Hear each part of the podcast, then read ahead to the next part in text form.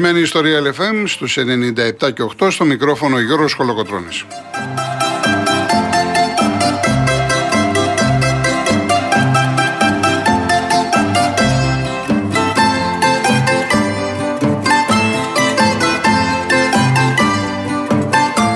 Τηλέφωνο επικοινωνίας 211-200-8200. Επαναλαμβάνω, 211-200-8200. Η κυρία Φράνσης Παράσκηνη σήμερα στο τηλεφωνικό κέντρο και στη ρύθμιση στο ήχο ο κύριος Αντώνης Μορτάκη.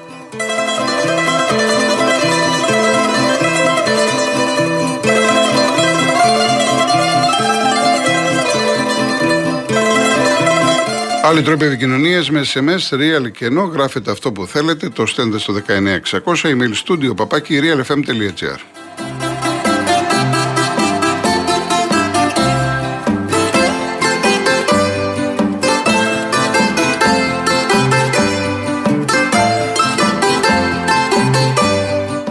Κυρίες Δεσποινίδες και κύριοι, καλό σας μεσημέρι. Η ΑΕΚ εξασφάλισε την άδεια, την πολυπόθητη άδεια για το καινούριο γηπεδό της, στο σπίτι της, στη Νέα Φιλαδέλφια. Έτσι λοιπόν όλα είναι έτοιμα, πρώτα για τα εγγένεια, 30 Σεπτεμβρίου και μετά για τον πρώτο αγώνα, ιστορικό αγώνα με τον Ιωνικό 8 το βράδυ, Δευτέρα στις 3 Οκτωβρίου. Από τον Ολυμπιακό αποτελεί παρελθόν ο Μανολάς, όχι η είδηση που θεωρείται βόμβα, γιατί και εδώ το είχαμε συζητήσει. Ο Παναθηναϊκός ε, ανακοινώνει τον Πολωνό τον Πονίτκα, ένας small forward, τον οποίο είδαμε ήταν πάρα πολύ καλός στο Ευρωμπάσκετ με την εθνική ομάδα της Πολωνίας. Άλλη μια αλλαγή προπονητή στη Super League χθες το βράδυ επισημοποιήθηκε σήμερα. Τέλος ο Ταουσιάννης από τον Λεβαδιακό αναλαμβάνει ο Βέλιτς ο οποίος ήταν στον Παναθηναϊκό Β, είχε ξαναπεράσει στην ομάδα της Βιωτίας την περίοδο 12-13 και τελειώνει η προετοιμασία της εθνικής μας ομάδας εν ώψη του αγώνα με την Κύπρο το Σάββατο, η εθνική ομάδα η οποία φεύγει αύριο για τη Λάρνακα. Πολύ πολύ χοντρικά, σας λέω αυτή είναι η αθλητική επικαιρότητα. Όταν θα επικοινωνήσετε με την εκπομπή, αν θέλετε να μιλήσετε για τα συγκεκριμένα θέματα ή οτιδήποτε άλλο φυσικά απασχολεί σας.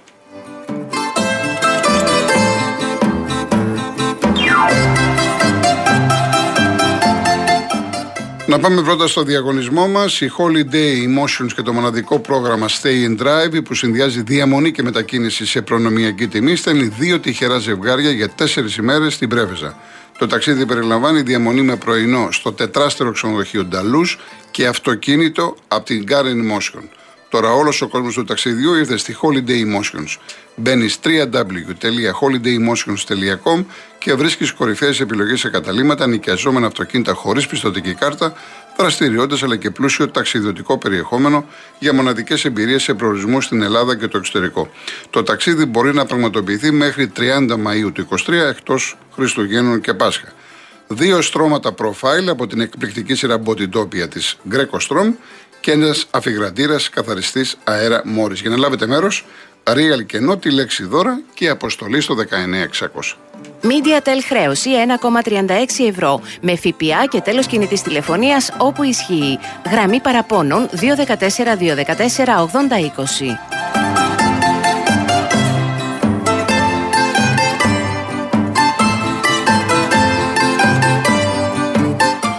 8020. Η ΑΕΚ λοιπόν πήρε την άδεια 7 άτομα, 7 μέλη από την περιφέρεια που έκαναν επιθεώρηση, 6-1 ψήφοι. Υπήρχε μια αρνητική ψήφος όσον αφορά το plexiglass, ότι έπρεπε να είναι πιο ψηλό από ό,τι τουλάχιστον διάβασα. Εκεί που είναι οι, θα είναι οι φιλοξενούμενοι οπαδοί, δηλαδή εκεί που, θα, όχι οι φιλοξενούμενοι οπαδοί, που είναι ο πάγκος των φιλοξενούμενων και μπροστά από τη θύρα 21. Η ΑΕΚ ανακοίνωσε ότι υπάρχει plexiglass. Σε κάθε περίπτωση όλα είναι έτοιμα. Ε, για τα εγγένεια 30 Σεπτεμβρίου θα υπάρχει ζωντανή μετάδοση από την ΕΡΤ. Τώρα με ρωτάτε, ε, καλύτερα να περιμένουμε τις ανακοινώσεις, γιατί από ό,τι λέγεται θα είναι ένα υπερθέαμα, που ασφαλώς είναι λογικό να είναι εντυπωσιακό. Δεν έχουμε γήπεδα καινούρια, δεν είμαστε συνηθισμένοι σε πολλά καινούρια γήπεδα. Δυστυχώς έχουμε μείνει πάρα πάρα πολλά χρόνια πίσω. Ε, δεν είναι ένα γήπεδο της ΑΕΚ, το έχω ξαναπεί, δεν χρειάζεται να επαναλαμβάνομαι. Είναι ένα γήπεδο το οποίο ανήκει στους πάντες, Το ίδιο είχα πει και για το Καραϊσκάκι. Ελπίζουμε όλα καλά με την Τούμπα, όλα καλά με το Βοτανικό. Και ο Άρης να αποκτήσει το δικό του γήπεδο που έχει γήπεδο, αλλά θέλει καινούριο σε άλλη περιοχή. Και ο Άρης και ο Ηρακλής στους Χορτατζίδες. Έχουμε ανάγκη, έχουμε ανάγκη γήπεδα νέα γήπεδα, σύγχρονα γήπεδα και πραγματικά της ΣΑΕΚ το γήπεδο υπάρχει και μεγάλο αφιέρωμα της Real News την Κυριακή. Ε, είναι εντυπωσιακό. Τώρα, ε, κάποιοι διαμαρτύρεστε γιατί ο αγώνας με τον Ιωνικό είναι Δευτέρα. Έχετε δίκιο, μάλιστα μου στείλε ένας ε, κύριος ε, από τη Λάρνακα ότι είχε κλείσει εισιτήρια για Σαββατοκύριακο. Δεν περίμενε ότι ο αγώνας θα είναι Δευτέρα και τώρα έχει πρόβλημα ο άνθρωπος. Ε, γιατί και εδώ εμείς υστερούμε στο ότι δεν μπορούμε να ανακοινώνουμε τα παιχνίδια ε, έγκαιρα, έτσι ώστε και κάποιος που θέλει να έρθει από την επαρχία από το εξωτερικό να κάνει το προγραμματισμό του. Μόλις προχθές ανακοινώθηκε πότε θα γίνει ο αγώνας. Σε κάθε περίπτωση, επειδή ρώτησα, το 30 Σεπτεμβρίου θα είναι ένα πρόγραμμα τρίωρο. Θα γίνουν πάρα πολλά. Δεν είναι εύκολο το γήπεδο να ετοιμαστεί σε μια μέρα. Το Σάββατο και την Κυριακή να γίνει αγώνας. Η ΑΕΚ δηλαδή ήταν εκείνη η οποία ήθελε το παιχνίδι να γίνει Δευτέρα. Ασφαλώς είναι ένα πρόβλημα για κάποιους ανθρώπους, είτε από την περιφέρεια είτε από το εξωτερικό, που θα ήθελαν να είναι στο πρώτο παιχνίδι, κάποιοι ενδεχομένως να μην μπορούν να είναι. Αλλά δεν πάβει να είναι ένα ιστορικό παιχνίδι, 8 η ώρα, ο Ιωνικός και μάλιστα κατά διαβολική σύμπτωση είναι η ομάδα που ξεκίνησε ο Μελισανίδης όταν μπήκε στο ποδόσφαιρο είναι η δεύτερη του αγάπη, μεγάλη αγάπη μετά την ΑΕΚ. Ε, ΑΕΚ Ιωνικός λοιπόν θα είναι όντως ένα ιστορικό παιχνίδι. Ένα παιχνίδι που θα το περιμένουν πώς και πώ οι αεξίδες μετά από 19,5 χρόνια. Τραβήξανε πάρα πολλά με το θέμα του γηπέδου. Όμως, ε, κάλιο αργά παραποτέ που λέει και ο θυμόσοφος λαός μας. Όλα λοιπόν, εφόσον εξασφαλίστηκε και η άδεια, όλα πλέον είναι έτοιμα.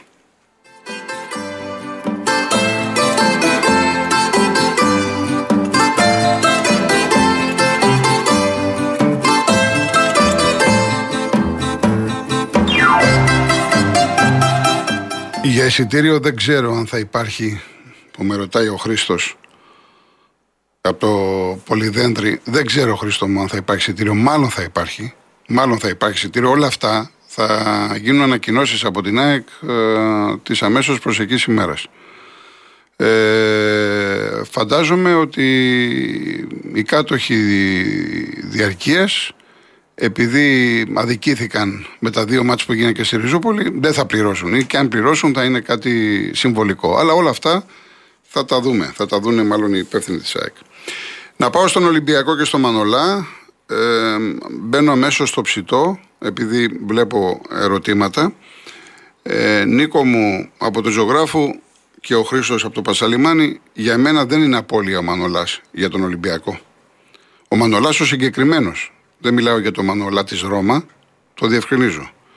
Δεν είναι απώλεια.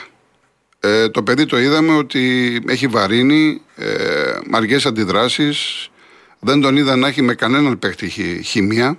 Όχι ότι αυτός είναι το πρόβλημα, προς Θεού δεν λέω ότι ο Ολυμπιακός πάσχει αμυντικά γιατί δεν είναι καλός ο Μανολάς.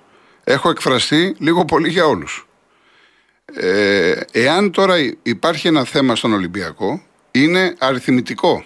Γιατί είχες πέντε στόπερ, τώρα μένεις με τέσσερα. Και τα τέσσερα στόπερ δεν εμπνέουν εμπιστοσύνη. Έχεις τον Παπασταθόπουλο που είναι στα 34. Είναι στην κατηφόρα πλέον της καριέρας του.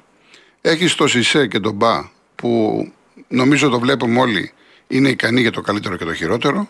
Άτσαλοι, δεν εμπνέουν εμπιστοσύνη, κάνουν πάρα πολλά λάθη, υστερούν στο παιχνίδι κάτω που λέμε. Είναι καλύτεροι λόγω και των προσόντων τους και του ύψους στεαστή μένα κλπ.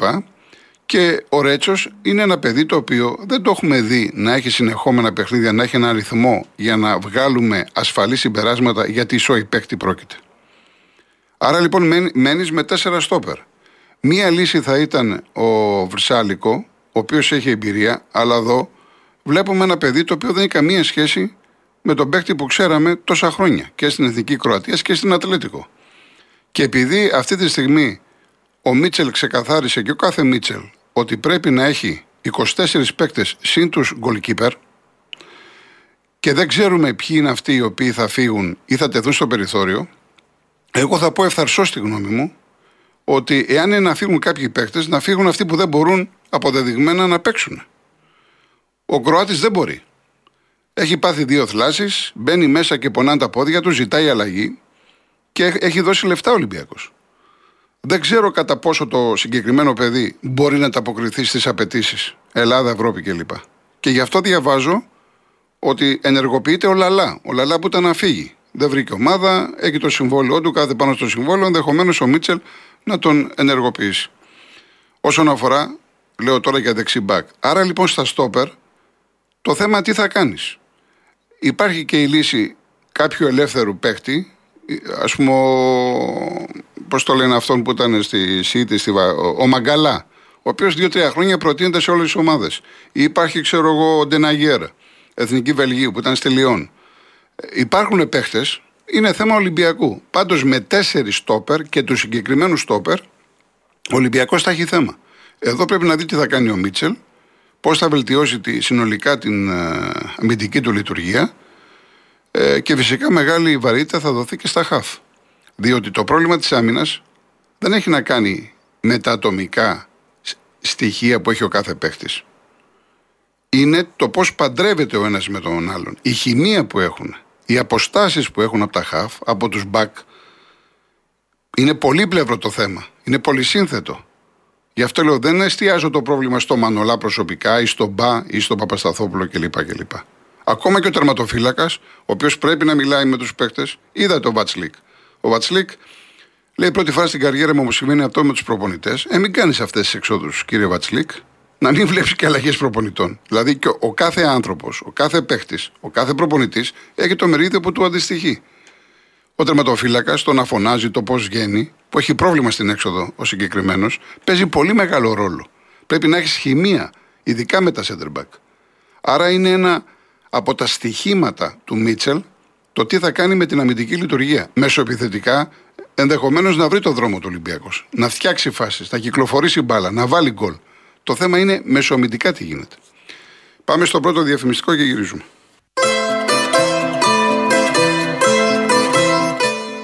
Σαν σήμερα, το 1991 έφυγε ο Γιάννης ο Νεγρεπόντης. Το πραγματικό του όνομα ήταν Γιάννης Ξινοτρούλιας. Ένας σπουδαίος στιχουργός, ποιητής και συγγραφέας. Έψαχνα χθες να βρω να ακούσουμε ένα τραγούδι στη μνήμη του Γιάννη Νεγρεπόντη και πέτυχα κάτι που και εγώ δεν το είχα ξανακούσει. Θα συνδυάσουμε και τα τρία. Πόσοι από εσάς έχετε ακούσει Μαρινέλα να τραγουδάει Μάνο Λοΐζο. Βρήκα δύο τραγούδια τα οποία δεν έχουν κυκλοφορήσει σε δίσκο. Το ένα είναι το Έλα Λεβέντι μου και το άλλο που να σε βρω.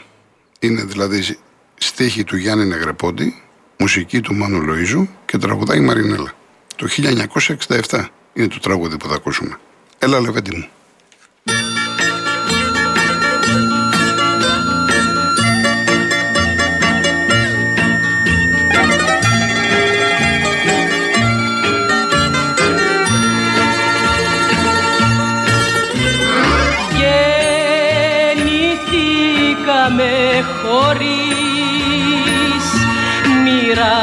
Μοίρα στον ήλιο, μοίρα στον ήλιο.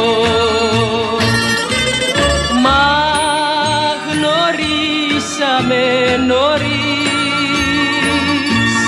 τι να τι να παίρνω σ' ό,τι δίνω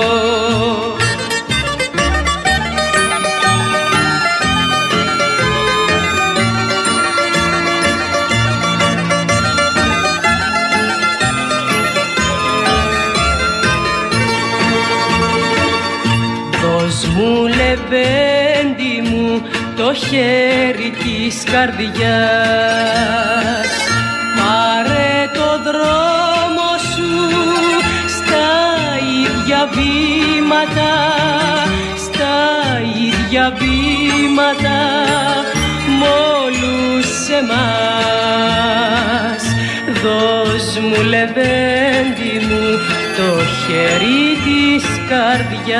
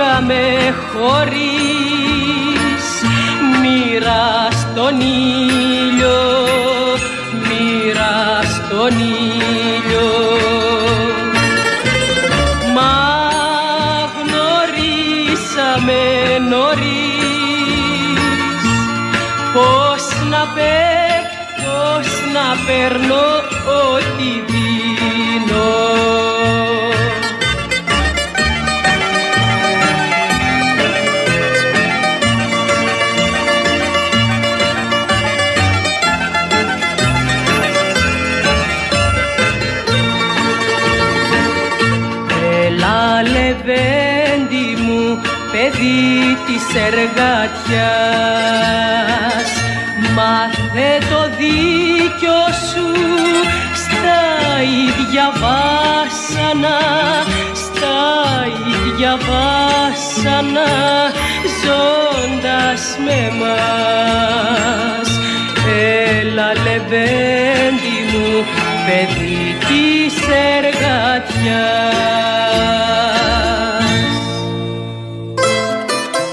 Λοιπόν, να διαβάσω κάποια μηνύματα. Ξεκινάω με το τελευταίο που ήρθε τώρα. Λέει: Θα ήθελα να ενημερώσω τους οδηγούς συναδέλφους μου ότι στα πρακτορία της Αγίας Άννης και Ορφαίο γίνεται το αδιαχώρητο. Επίσης, εγώ που πέρυσι τέτοιο μήνα δεν είχα ρολόι ΔΕΗ στο όνομά μου και ούτε νίκαιζα σπίτι, πώς θα μετρήσουν την κατανάλωσή μου. Εγώ ξεκίνησα να νοικιάσω τον περασμένο Φεβράριο ο Γιώργος Ταφ. Το συγκεκριμένο μήνυμα. Σπουδαίος τυχουργός ο Νεγρεπότης με μεγάλη προσφορά και συνεργασία με τον μεγάλο Λοίζο. Ο Μιχάλης πραγματικά ε, πάρα πολλά τραγούδια βρήκαμε το Μάνο Λοίζο. Ο Θάνος, είμαι Ολυμπιακός και χαίρομαι για το γήπεδο της ΑΕΚ. Παρακολούθησα το γήπεδο κάθε σχεδόν ημέρα. Θα ήθελα και ένα καινούριο και μεγαλύτερο καραϊσκάκι, αν και νομίζω ότι αυτό θα γίνει στο άμεσο μέλλον. Όταν ο Παναθηναϊκός το έχω ξαναπεί, ε, τέθηκε θέμα με τα υψόμετρα και λοιπά της. Ε, ήθελε επικόκαλη τότε. Ήθελε ο Κόκαλης ε, σχεδίαζε να γκρεμίσει τις σουίτες και εκεί να σηκώσει τουλάχιστον 7.000 θέσεις στο Καραϊσκάκι. Λοιπόν, ε, για Super League 2 καλύτερα να ξεκινήσουν να τις δω. Τώρα τι να σας λέω, χωρίς να δω ομάδες. Λοιπόν, λοιπόν, για να δω κάποια άλλα μηνύματα. Θα τοποθετηθώ γι' αυτό, θα τοποθετηθώ. Ε, ο Θανάσης, ο Ψαράς, ΑΕΚ 21. Μπορείτε να καταλάβετε πως 19 χρόνια η ΑΕΚ έπαιζε όλα τα παιχνίδια της εκτός έδρας. Πρόκειται για παγκόσμια πρωτοτυπία και παρόλα αυτά πήρε ένα πρωτάθλημα και κύπελο και έπαιζε και Champions League και έκανε ρεκόρ. Κύπελα, έτσι. 14 σερή παιχνίδια στην Ευρώπη αίτητη. Ήλθαμε. Μακάρι να, να έχετε έρθει πραγματικά. Και όλες οι ομάδες. Ο Μιχάλης λέει: Πάψτε να λιβανίζετε το Μαρινάκι όταν ήρθε ο Μανολάς, μας τον παρουσιάσετε σαν τον Παρέζη. Τώρα τον θάβετε. Το, τι απέγινε ο στόπερ του Champions League. Μπορείς να βρεις τις εκπομπές, Μιχάλη μου, και να ακούσεις τι είχα πει. Αν είναι ο Μανολάς της Ρώμα, είχα πει και τότε. Γιατί ο Μανολάς είναι 31 ετών. Υπάρχουν ε, παιδιά σε αυτή την ηλικία που θα κάνουν και δύο συμβόλαια. Παίζουν 35, 36, 37. Ειδικά όταν είσαι και κεντρικός αμυντικός. Όταν λοιπόν είσαι 30-31, είσαι στα ντουζένια σου. Δεν περίμενα εγώ να δω το Μανολά τόσο βαρύ. Αν λοιπόν είχα πει αν είναι ο Μανολάς της Ρώμα, γιατί και με, όταν πήγε στην Νάπολη είχε μια φθήνουσα πορεία, τότε ο Ολυμπιακός έχει κάνει την καλύτερη κίνηση. Αυτό είπα. Και δικαιώθηκα. Γιατί δεν είναι ο Μανολάς της Ρώμα. Σε κάθε περίπτωση, τον κάθε αθλητή πρέπει να τον βλέπουμε. Λοιπόν, ο Κρι πάλι τα κατάφερε ο Ολυμπιακός. 40 και βάλει παίκτες και στην άμυνα είναι τελείως γυμνός. Τερματοφύλακα θέλει, δεξί μπακ θέλει, αριστερό μπακ θέλει, δύο στόπερ θέλει. Ειλικρινά να γελάει κανείς με αυτά που συμβαίνουν σε αυτή την ομάδα. Ο Γκρίνιας, μ' αρέσει που τον αναλύσεις πολύ γιατί πάλι θα, αναλύσεις, θα κάνεις αναλύσεις τη 7-11 του. Θα αλλάξει πολλούς προπονητές φέτος ο Γάφρο. Εδώ θα είμαστε να, να στα θυμηθώ. Με περίπατο θα το πάρουμε φέτος μετά από τα 5 χρόνια του Παναθηναϊκού. Μείον 7 τώρα και θα πέσει κι άλλο το κρύο. Εντάξει. Λοιπόν, επίσης, δύο-τρεις φίλοι, ο Μιχάλης, ο Θανάσης, με ρωτάτε την, τη γνώμη μου για τις δηλώσεις του Μαρινάκη χθε. Κοιτάξτε, εγώ είμαι άνθρωπος του τύπου. Εφημεριδάς ήμουνα χρόνια. Λέτε να μ' αρέσει εμένα να ακούω τον οποιοδήποτε Μαρινάκη να μιλάει έτσι για το τύπο. Φυσικά δεν μ' αρέσει. Από εκεί και πέρα όμως θα πρέπει να σταθώ στο άλλο και το είπα και χθες κάποια στιγμή. Έχει διαφορά η κριτική, η καλόπιστη από την κακόπιστη. Το τι γίνεται στον Ολυμπιακό με εφημερίδες, κανάλια, ραδιόφωνα και είναι αν θέλετε και εσωτερικό τους θέμα. Δεν πρέπει να κάνουμε κακόπιστη κριτική, δεν πρέπει να δείχνουμε εμπάθεια. Και αυτό δεν το λέω για τον Ολυμπιακό. Για παράδειγμα, να σας φέρω. Εγώ έχω κάνει πολύ αυστηρή κριτική στον Αλαφούζο όλα αυτά τα χρόνια. Έφερε τον Μπερνάρ, ένα μεγάλο παίχτη, και σκάει 2 εκατομμύρια ευρώ τη σεζόν με την εφορία δική του. Αν εγώ τώρα κατηγορήσω τη μεταγραφή ή προσπαθώ να τη μειώσω, να την ηρωνευτώ, θα είμαι εμπαθής. Θα δείξω κακό χαρακτήρα. Εγώ δεν το έκανα, ούτε πρόκειται να το κάνω. Εάν ο Αλαφούζος και ο κάθε Αλαφούζος θα κάνουν κάτι καλό, θα πω κάνεις κάτι καλό. Εάν ο Μαρινάκης φέρνει όλους αυτούς τους παιχταράδες και πληρώνει, αλλά δεν υπάρχει σχεδιασμός, θα πω Μαρινάκη, φέρνει παιχταράδες, πληρώνεις, αλλά δεν σχεδιάζεις καλά την ομάδα με τους συμβόλους σου βέβαια. Ή ο Σαββίδης. Πήρε παιχταράδες, έκανε μεγάλα συμβόλαια. Μπράβο Σαββίδη. Όμως Σαββίδη τώρα δεν βάζεις λεφτά. Μελισανίδη. Έκανες πολλά λάθη. Η ΑΕΚ δεν βλεπόταν. Έκανες όμως το γήπεδο. Γι' αυτό σας λέω. Είναι θέμα το πώς το διαχειρίζεσαι, το πώς εκφράζεσαι, το πώς κριτικάρεις. Από εκεί και πέρα υπάρχουν και κάποια πράγματα τα οποία δεν τα ξέρουμε ούτε εμείς οι δημοσιογράφοι, ούτε ο απλός κόσμος. Είναι ένα τεράστιο θέμα. Πάμε διαφημίσεις και γυρίζουμε.